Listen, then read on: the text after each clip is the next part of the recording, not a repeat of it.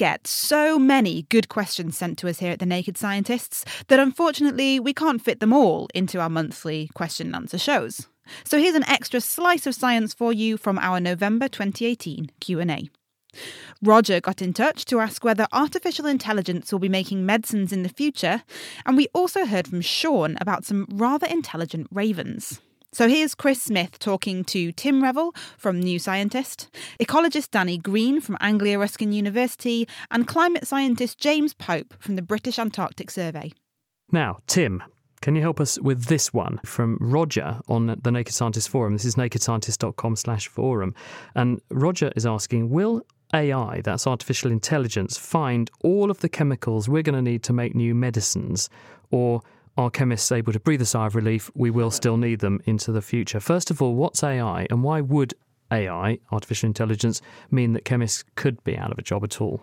Okay, so AI is a, is a very, very broad term for mimicking human intelligence with a machine, and that can be done in many, many different ways.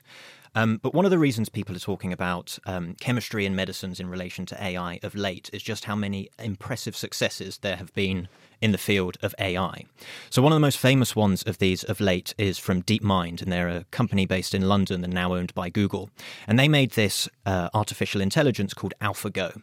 Now, AlphaGo just plays a board game. It's a board game called Go that's really popular in China. But what's amazing about Go is that unlike chess, a computer can't just solve it. You can't just work out all of the possibilities and which is the best move at any particular point in time because there are more possibilities than there are atoms in the universe. Is that how the Deep Blue that's that beat Garry Kasparov? Is that how it works then? It basically worked out every move on the chessboard and said which one's the best one. Essentially, yes. So at any given point, at any given state of the game, it could say, right, this is what I should do next, and that would be the most likely thing that would win.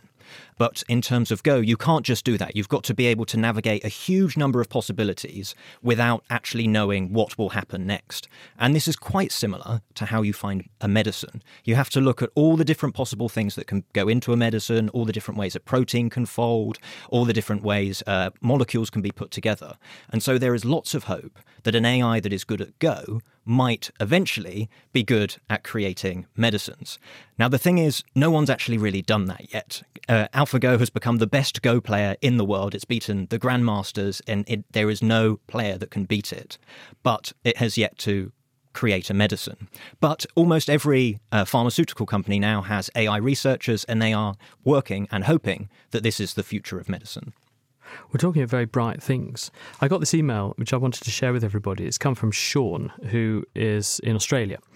And uh, Sean says, I listen with great interest about uh, your discussion of an experiment investigating the intelligence of crows because we were talking on another Q&A show, a bit like this one, about how people had done studies on these New Caledonian crows and they'd put these crows into a box and in the box was another box or a cage and in this box they could see a reward or a treat and there was a little slot which was not bird sized. So they could see the treat, but they couldn't get at the treat. And also in the room with the birds were these two bits of, let's call them wood or two sticks. And they were each too short to reach the food item. But if you were to link them together, because they'd made it so you could plug one into the end of the other and make a long stick, you then had a tool that was long enough to get the food. The birds had never seen any of this apparatus before, so they just put them in this box and let them go.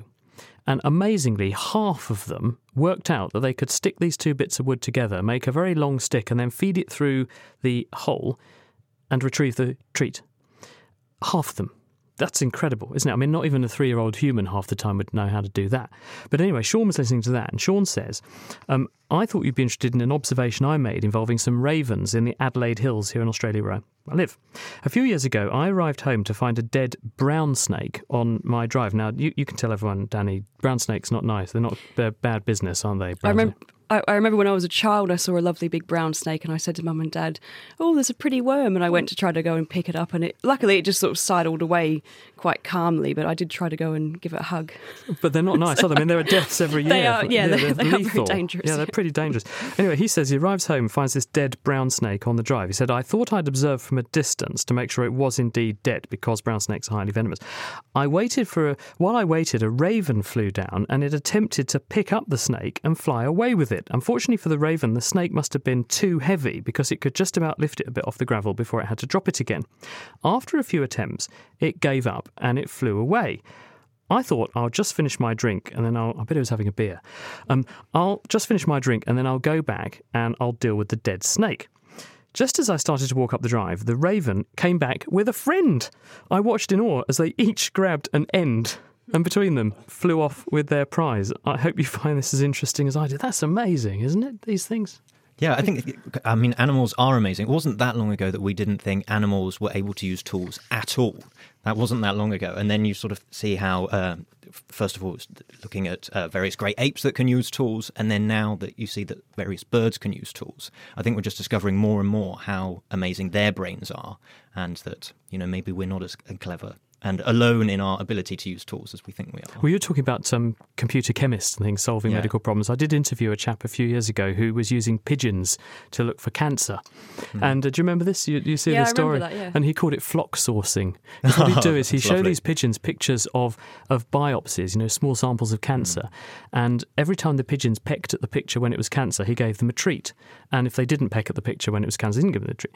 Anyway, um, they got to the point where the pigeon flock was better than a pathologist at diagnosing cancer because pigeons have an amazing visual system. And so they just began to learn very, very well what the patterns were that signified a, a malignant lesion. So I, I guess the AI system, it's not really that different from that. You just train it on, on something and then tell it what the target is you want it to find. Yeah, so what's what's interesting about AI is it in very niche circumstances it can become incredible at what it does. So Go as an example of that, it becomes the best Go player in the world. But if you asked AlphaGo to do anything else, it would be absolutely terrible. And we're talking like the most basic task. Ask it to spell a word, like a four-letter word, it wouldn't know how to at all. You'd have to train it right from the beginning. So you say it'd be crap at spelling. Yeah, it'd be absolutely. It wouldn't be able to spell crap. That's how bad it would be. Um, and so that's something that people are also working on how you can make machines that are not just very good at one specific task, but are able to adapt to a multitude of tasks like all animals can. James? And I mean, machine learning tools are becoming really important in climate science. Um, and there's a real growing movement to use them to sort of analyze the patterns we see in the huge swathes of data we're able to observe these days. So it's yeah, it's it's it's permeating everywhere. Climate scientist James Pope from the British Antarctic Survey was ending that discussion. And you also heard from ecologist Danny Green from Anglia Ruskin University, Tim Revell from New Scientist, and Chris Smith.